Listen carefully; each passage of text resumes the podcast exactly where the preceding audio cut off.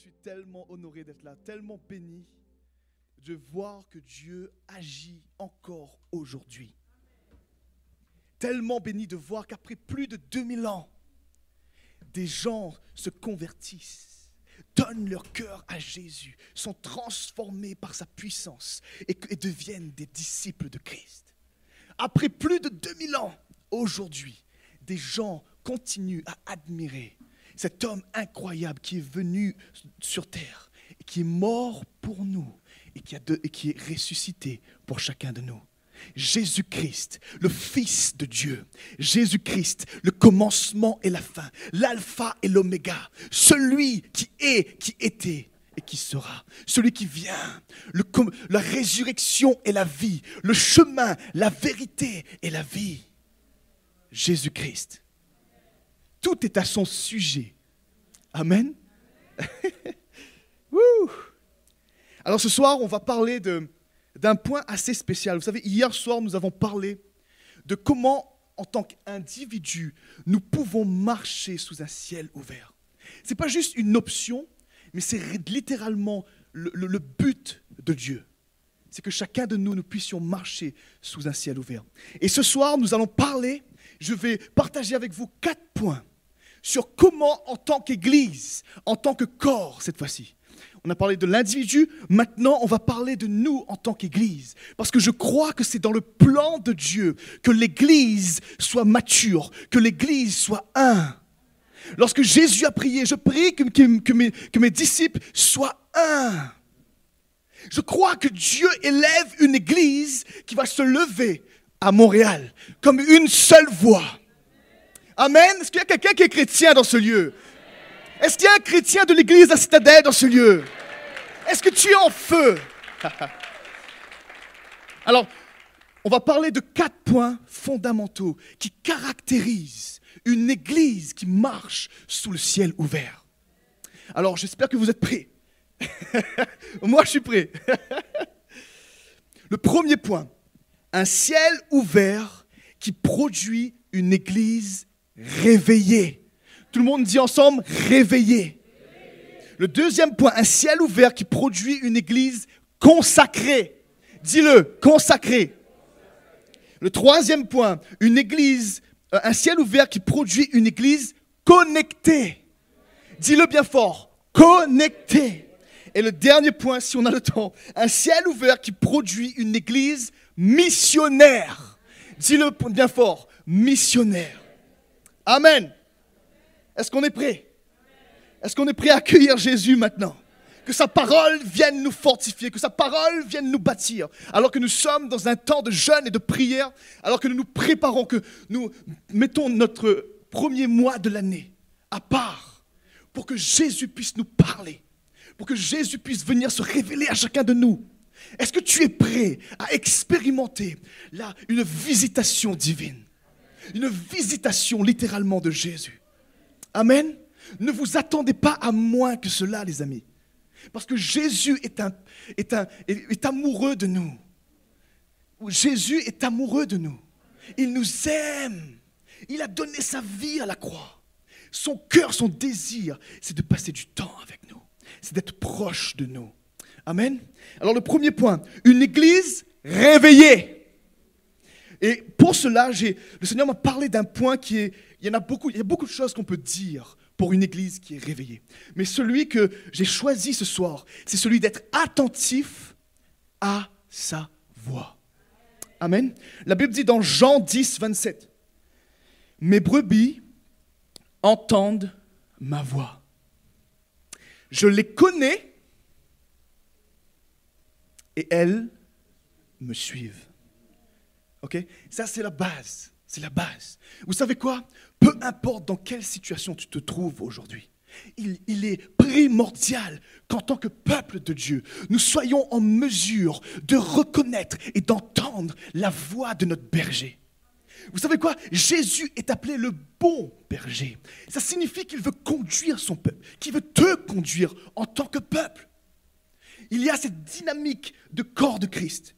S'il vous plaît, ne soyons pas juste dans la dimension de l'individuel, parce qu'il y a une telle puissance lorsque nous sommes unis les uns avec les autres. La Bible dit que lorsque un ou deux sont rassemblés en mon nom, je suis parmi vous. Est-ce que vous comprenez que Dieu est parmi nous lorsqu'on se réunit comme ça? Amen encore Un autre verset. Ézéchiel 2, 1, 2. Il me dit, Fils de l'homme, tiens-toi sur tes pieds et je te parlerai. Dès qu'il m'eut adressé ces mots, l'Esprit entra en moi et me fit tenir sur mes pieds. Et j'entendis celui qui me parlait. Oh, oh, oh, ce passage nous parle, les amis, que alors que peut-être aujourd'hui, je ne sais pas quelle est ta situation. Je ne sais pas si tu te sens endormi ou que tu te sens à terre à cause des circonstances. Peu importe où est-ce que tu en es aujourd'hui. L'Esprit de Dieu te dit, l'Esprit de Dieu te dit, tiens-toi sur tes pieds et écoute ce que j'ai à te dire. Et alors que tu écoutes ce que l'Esprit te dit ce soir, quelque chose va se passer. Il te le dit, mais il ne se contente pas de te le dire. Il vient, il te remplit et il te met debout. Sa puissance te met debout afin que tu puisses entendre. Ce n'est pas allongé que tu vas entendre. Ce n'est pas assis dans ton divan que tu vas entendre. C'est en étant debout, prêt, prêt à y aller. Seigneur, je suis prêt. Envoie-moi. Seigneur, je suis prêt. Parle-moi. Attentif à sa voix. Si tu veux être une église réveillée, la première chose et la plus importante, c'est d'être attentif à sa voix. Amen. Deuxième point, un ciel ouvert qui produit une église consacrée. Consacrée. Vous savez, la consécration n'est pas une obligation, dans le sens, on n'a pas le choix, il faut qu'on se consacre, sinon Dieu va nous punir. Non, non, non, non, non. Écoutez-moi bien. Quand tu te consacres à Dieu, tu exerces le ministère envers lui. Écoutez bien ce que je dis. C'est lorsque tu veux exprimer ton amour, tu veux exprimer ta révérence, tu veux exprimer ton appartenance. Qu'est-ce qui se passe lorsque tu as envie que, que le Seigneur se sente aimé par toi? Alors, qu'est-ce que tu fais? Tu te consacres. Alors une église qui a un impact, une église qui corporativement marche sous un ciel ouvert, c'est une église qui est consacrée, qui n'est pas consacrée à n'importe quelle personne, qui n'est pas consacrée à un pasteur, qui n'est pas consacrée à un mouvement, mais qui est consacrée à son Seigneur. Amen. Alors on va, on va commencer dans, dans, ce, dans ce passage, j'aimerais vous, vous donner quatre Quatre points importants, quatre habitudes, quatre piliers vraiment importants pour que tu puisses avoir une vie consacrée qui plaît à Dieu. Il y en a beaucoup plus, mais moi j'ai choisi ces quatre-là. Et la première, c'est la crainte de Dieu. Qui peut dire fort la crainte de Dieu? Il faut que ça rentre. C'est un message, c'est un thème qui est presque oublié dans l'Église. De Christ en général, je parle. Ici, je suis sûr que c'est annoncé. Mais j'aimerais vous rappeler cela en ce début d'année. Si tu veux être une église consacrée, tu dois réellement, réellement t'adonner à demander au Seigneur de te donner la crainte. Vous savez, la Bible nous dit dans le Proverbe 1,7 La crainte de l'Éternel est le commencement de la sagesse. Le psaume 25, 12 dit Quel est l'homme qui craint l'Éternel? L'Éternel lui montre la voie qu'il doit choisir. Qui d'entre vous ici ce soir soit en face d'une décision Vous voulez savoir votre prière aujourd'hui ou ces derniers temps, c'est Seigneur, dirige-moi. Montre-moi quelle est ma voie. Montre-moi là où je dois aller. Alors j'aimerais te dire, voici la réponse de Dieu. Découvre la crainte de l'Éternel. Et vous savez, la crainte de l'Éternel, ce n'est pas avoir peur de Dieu. Vous savez, la crainte de l'éternel, les amis, C'est simplement avoir tellement, chérir tellement sa présence, chérir tellement euh, les bienfaits de sa présence, qui il est, ce que sa parole annonce, qu'on n'a pas envie d'être séparé de sa présence. Alors on décide d'aimer ce que Dieu aime. On décide de, détester ce que Dieu déteste. Si tu détestes ce que Dieu déteste, alors ça change tout. Il y a des gens qui pensent qu'il faut par exemple, ce que la Bible nous, parle comme le péché, lorsqu'on on- on s'abstient, par exemple, on le fait parce que le pasteur nous a dit de le faire. Mais on ne comprend pas que la dimension que Dieu nous appelle n'est pas du tout dans l'obéissance comme des robots. Dieu veut une relation avec toi et moi. Dieu veut une interaction entre toi et moi. Il veut, il veut quelque chose. Il veut une intimité. Il veut quelque chose de, durable. Il veut, il veut, il veut se déverser en toi. Et pour cela, il te donne quelques règles, comme la parole de Dieu nous enseigne, pour notre protection. C'est pas pour nous, c'est pas pour nous, comment dire, pour nous limiter. C'est pour notre protection. Amen. La crainte de l'Éternel, c'est ce qui t'ouvre sur le chemin de l'obéissance. C'est pour ça qu'il est dit que celui qui craint l'Éternel, Dieu lui montre la voie. Cette voie que tu cherches, quand tu dis Seigneur, est-ce que je dois aller là ou est-ce que je dois aller là? Les deux me paraissent bien. Mais écoute-moi bien, si le fond de ton cœur, c'est le désir d'obéir à Dieu, alors t'inquiète pas. Il te conduira sur la voie de l'obéissance, qui va te permettre de l'obéir, qui va te permettre d'appliquer sa parole. Ok? Amen? Est-ce que j'ai un amen fort ce soir? La crainte de l'éternel est le commencement de la sagesse. Amen. Un deuxième point, la générosité. Et vous savez, les trois points qui vont suivre, c'est la générosité, la prière et le jeûne. Et ces trois points-là se trouvent dans, le, dans Matthieu 6.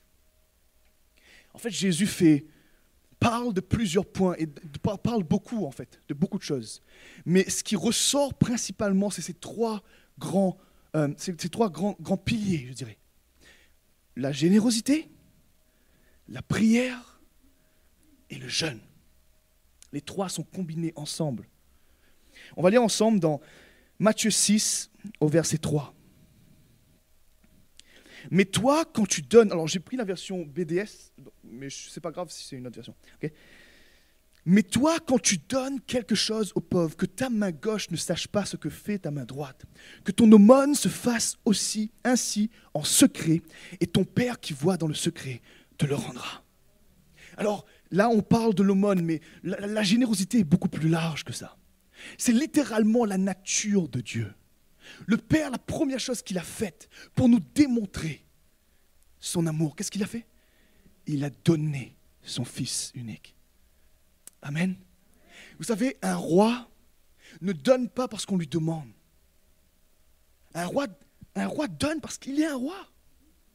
Et qui sommes-nous en Christ? Nous sommes des prêtres, nous sommes des rois en lui.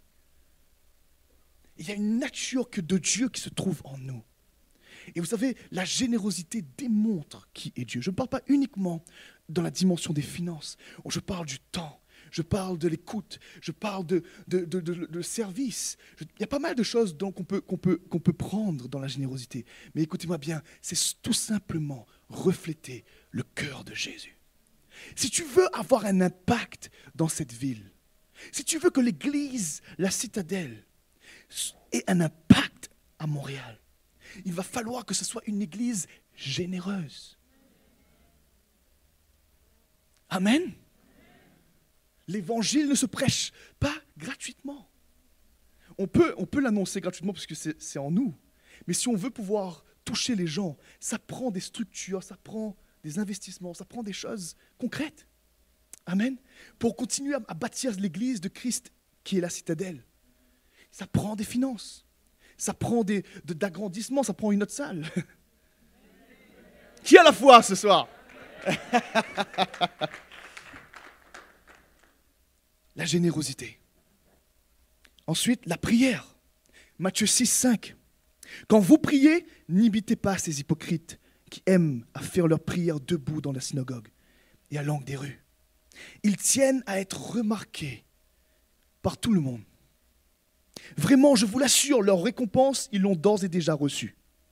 Mais toi, quand tu veux prier, va dans ta chambre et adresse ta prière à ton Père, qui est là dans le lieu secret. Et ton Père qui voit dans le secret te le rendra. Et Jésus continue ensuite, que je ne vais pas forcément lire, il parle de la prière du Notre Père. Il nous apprend comment prier, comment nous adresser au Père. Et dans, ce passage, il y, a, un point que j'aimerais juste euh, illuminer ce soir. Il dit quoi? Va dans ta chambre. Va dans un lieu secret. Va dans un lieu où tu es à l'abri de toute distraction, tu es à l'abri de toute pensée, de toute euh, responsabilité. Et ce lieu-là, c'est vraiment important, les amis. Parce que la Bible nous dit que le Père, il nous y attend déjà. Tu ne vas pas prier pour chercher Dieu. C'est Dieu qui te cherche. C'est Dieu qui t'attend dans le lieu secret. Et lorsque tu décides de, de te mettre une discipline de prière, alors tu vas dans le lieu secret et le Père t'attend déjà là, les bras grands ouverts. Et il veut juste combler de ses bénédictions, de son amour, de sa parole, avoir un face-à-face avec lui. Amen. Si on veut être consacré, les amis, on doit avoir une vie de prière active. On doit avoir une vie de communion avec Dieu active. Et il y a aussi la dimension de prière en groupe. Je vous ai dit hier, le mot dynamis qui parle de la puissance de Dieu. L'une des définitions parle d'une puissance qui vient d'une armée. Qui vient d'une armée. C'est une puissance corporative. Il y a de la puissance quand l'Église s'unit et prie d'une même voix. Quand intercède, la puissance de Dieu se manifeste dans le monde de l'esprit et les démons tremblent. Et les démons tremblent. Amen. Je me, souviens d'un moment à l'île de la Réunion où on avait tellement cette discipline de prière. Tout le monde priait en langue pendant 30 minutes non-stop. On tournait autour de la salle. Les gens disaient, mais Sam, si tu fais ça, les âmes, les gens vont venir, les nouveaux, ils vont pas vouloir rester. Ben c'est faux. C'est faux. On était tous en train de prier en langue. On priait. Écoute, les gens qui étaient possédés ne pouvaient même pas entrer. La porte était ouverte, ils arrivaient, ils faisaient bouh, et tombaient. C'était fou. Il y a de la puissance quand l'Église s'unit et prie. Il y a de la puissance. J'entends parler des, des, sorciers, de la, de, la, de, la, de la sorcellerie qui se fait beaucoup ici. Mais les amis, dès l'instant où une église se met à prier, l'atmosphère change. Wouh Amen. Le jeûne. Tout le monde dit bien fort le jeûne. Très difficile de jeûner.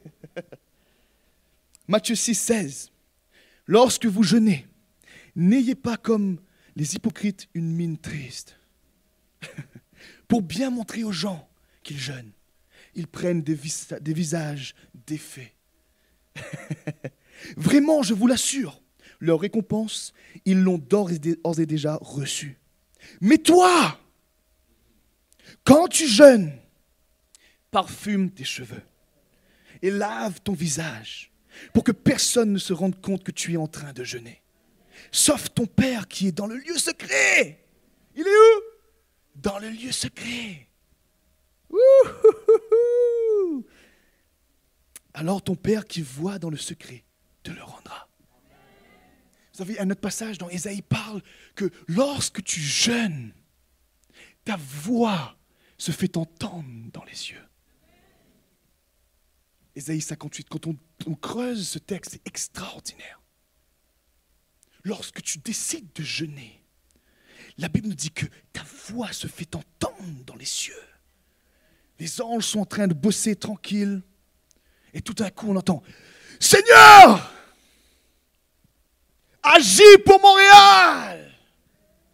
Envoie ta puissance, Jésus. Unis ton peuple, Jésus. Que ton onction se manifeste, Jésus. Sauve ma famille, sauve mes amis, sauve mon quartier. Seigneur, touche ma ville. Alors qu'on jeûne ensemble, comprenez une chose, les amis. Il y a un son qui se fait dans le ciel. Tu interpelles Dieu. Dieu, en fait, Dieu se laisse interpeller par toi. Dès l'instant où tu jeûnes, quelque chose se passe. Alors s'il te plaît, ne, ne prends pas à la légère ce que Dieu est en train de faire maintenant. Ce que le pasteur a déclaré va arriver. Parce que ce qu'il a déclaré, c'est la parole de Dieu. C'est la volonté de Dieu. Amen. Ok Donc, une église consacrée. La crainte de Dieu, la prière, le jeûne et la générosité. Amen.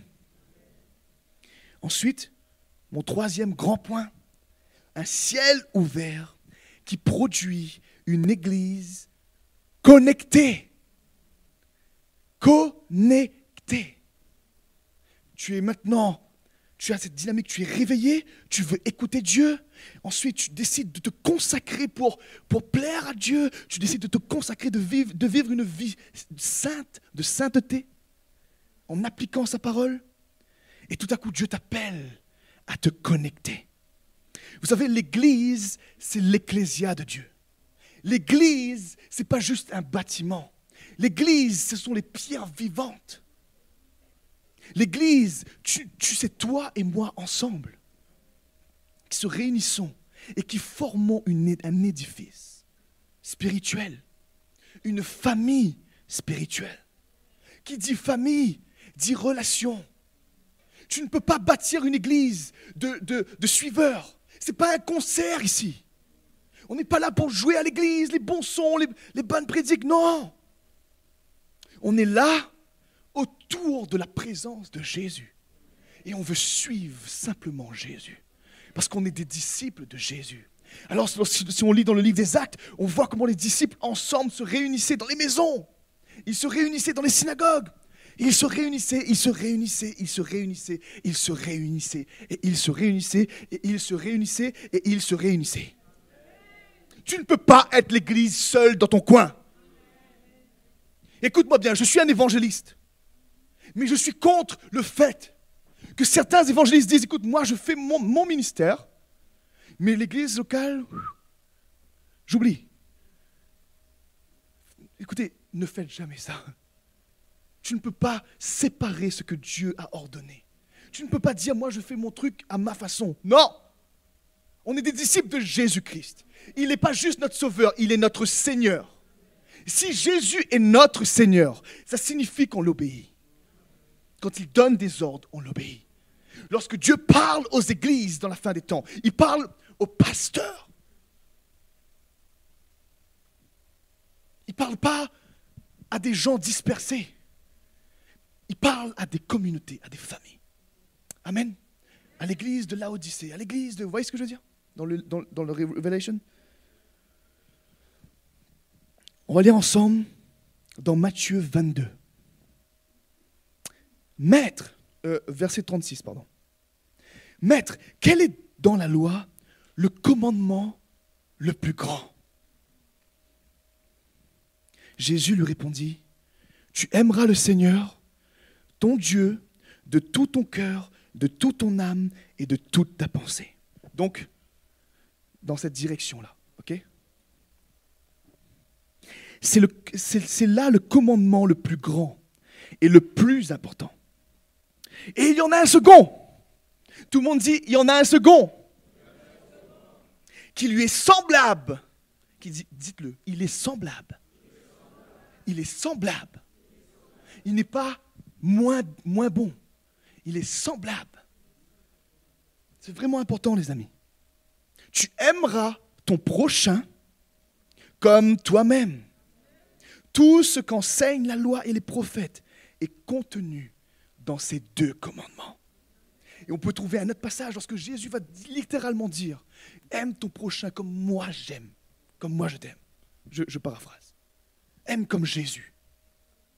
Ça va encore plus loin. aime comme Jésus aime. Aime à la manière de Jésus. Amen. La Bible nous dit aussi qu'on on nous reconnaîtra à l'amour que nous avons les uns pour les autres. Vous savez, j'aimerais vous dire une phrase qui me frappe dans l'esprit au moment même où je vous parle. Mère Teresa a dit une phrase très forte. Elle a dit que le vrai amour commence après la blessure.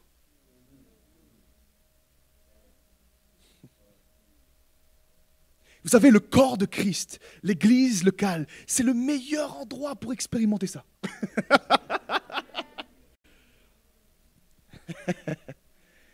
Vous savez, Dieu nous, entraîne.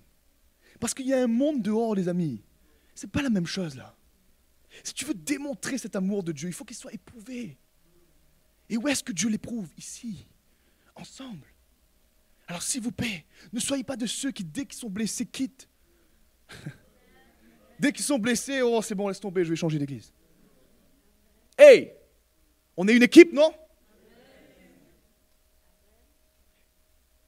Et Dieu nous a donné suffisamment de principes dans sa parole pour bâtir les relations. Parce qu'une relation, ça se bâtit. Ce n'est pas tout de suite top. Il y a des étapes, il y a des tests. Mais si tu es rempli de l'amour de Dieu, alors quelque chose change. Et c'est là que les gens dans le monde, ils vont se mettre à te voir, à vous voir ensemble évoluer, dire, mais c'est quoi ça? C'est qui cette communauté? C'est qui ces gens qui ont le sourire, qui malgré les, moments difficiles, ils se soutiennent les uns les autres? Ils sont tout le temps ensemble. Wow! Et c'est là que les gens vont voir Jésus au travers de nous. Amen. Wouh, je viens à mon dernier point, mon préféré. Un ciel ouvert qui produit une église missionnaire.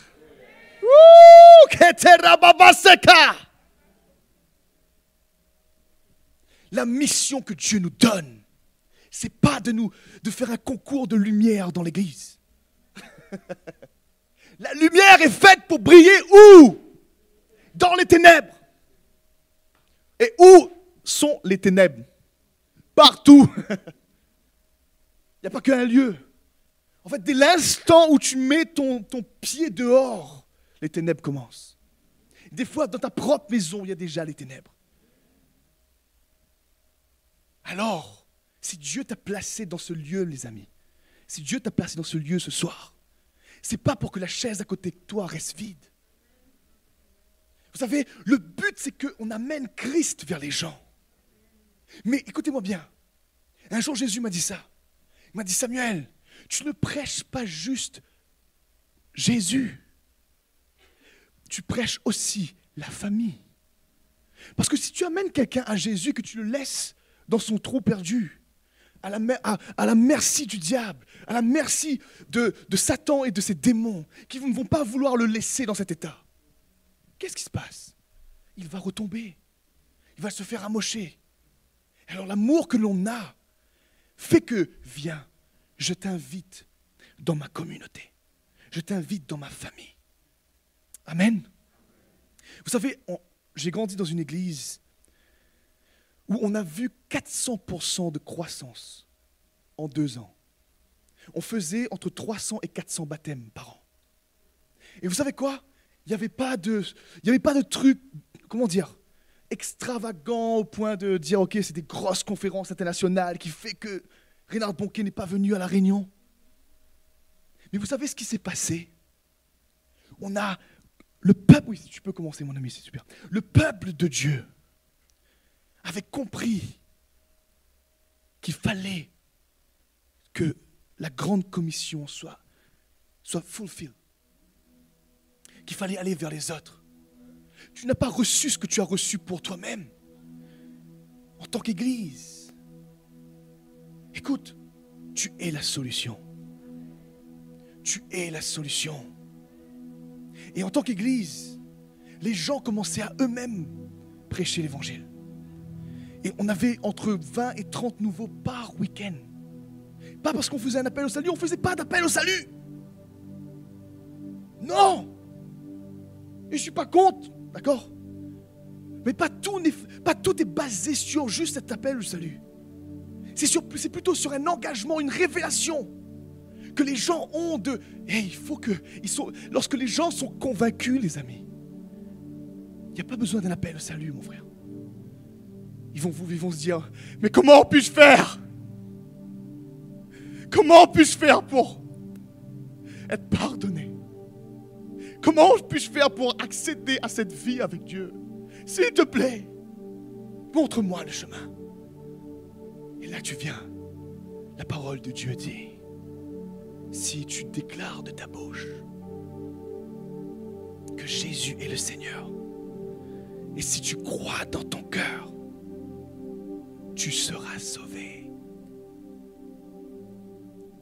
Et on peut voir dans les Écritures, les amis, qu'à partir du moment où les disciples ont reçu le Saint-Esprit, rappelez-vous ce que je vous ai dit hier, le Saint-Esprit vient en nous lorsqu'on se convertit, lorsqu'on donne notre vie à Jésus. Parce que Jésus, vous savez où il est physiquement?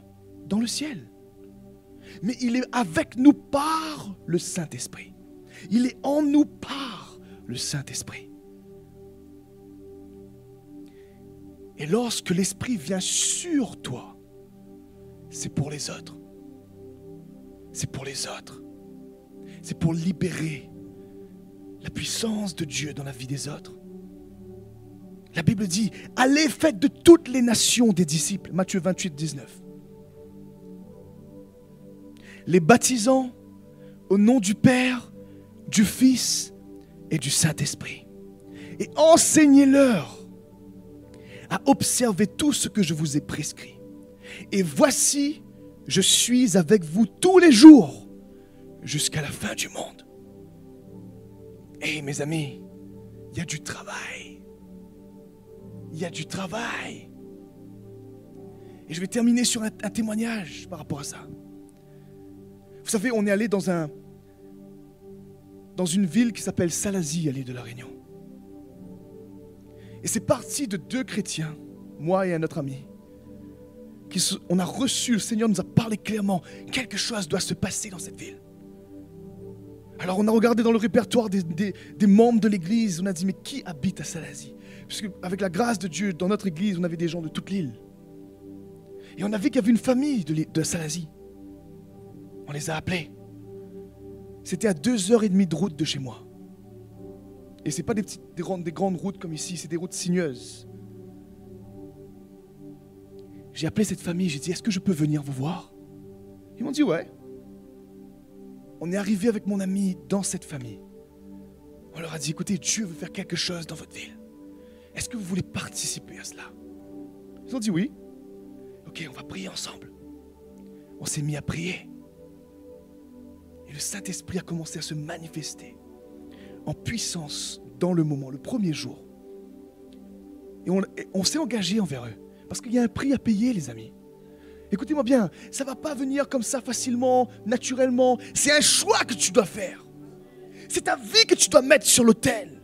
Seigneur, je veux que ce que tu as fait de moi puisse nourrir quelqu'un, puisse toucher quelqu'un. Seigneur, je, n'ai pas grand-chose, mais cinq pains, mais deux poissons, mais je veux nourrir quelqu'un. Je termine rapidement. Cette personne, on s'est engagé avec eux à toutes les semaines. Pendant un an et demi, on est monté toutes les semaines à Salazie. Deux heures et demie de route. Mais vous savez quoi? Au fur et à mesure qu'on y allait, les gens s'accumulaient dans la cour de la dame. On faisait juste aller prier ensemble dans une maison. À un moment donné, on était 90. La cour était pleine. Et puis là, on est dit, ben, on est obligé de, de faire une campagne d'évangélisation. Let's go! Et là, les démons se manifestaient, les gens étaient guéris. On allait de maison en maison. Les gens étaient guéris avant même qu'on arrive. Des fois, on arrivait dans une maison, on prêchait l'évangile. Dans la maison juste à côté, les gens se manifestaient. Ils ne connaissaient pas Jésus? Venez nous voir. Hé, excuse-moi, il y a ma femme qui se manifeste. Est-ce que tu peux venir? Donc ce couple-là aujourd'hui est chrétien, ils servent le Seigneur. Mais à l'époque, ils n'étaient pas chrétiens. Quelque chose se place, se passe lorsque tu comprends ton mandat. Lorsque tu comprends ton mandat.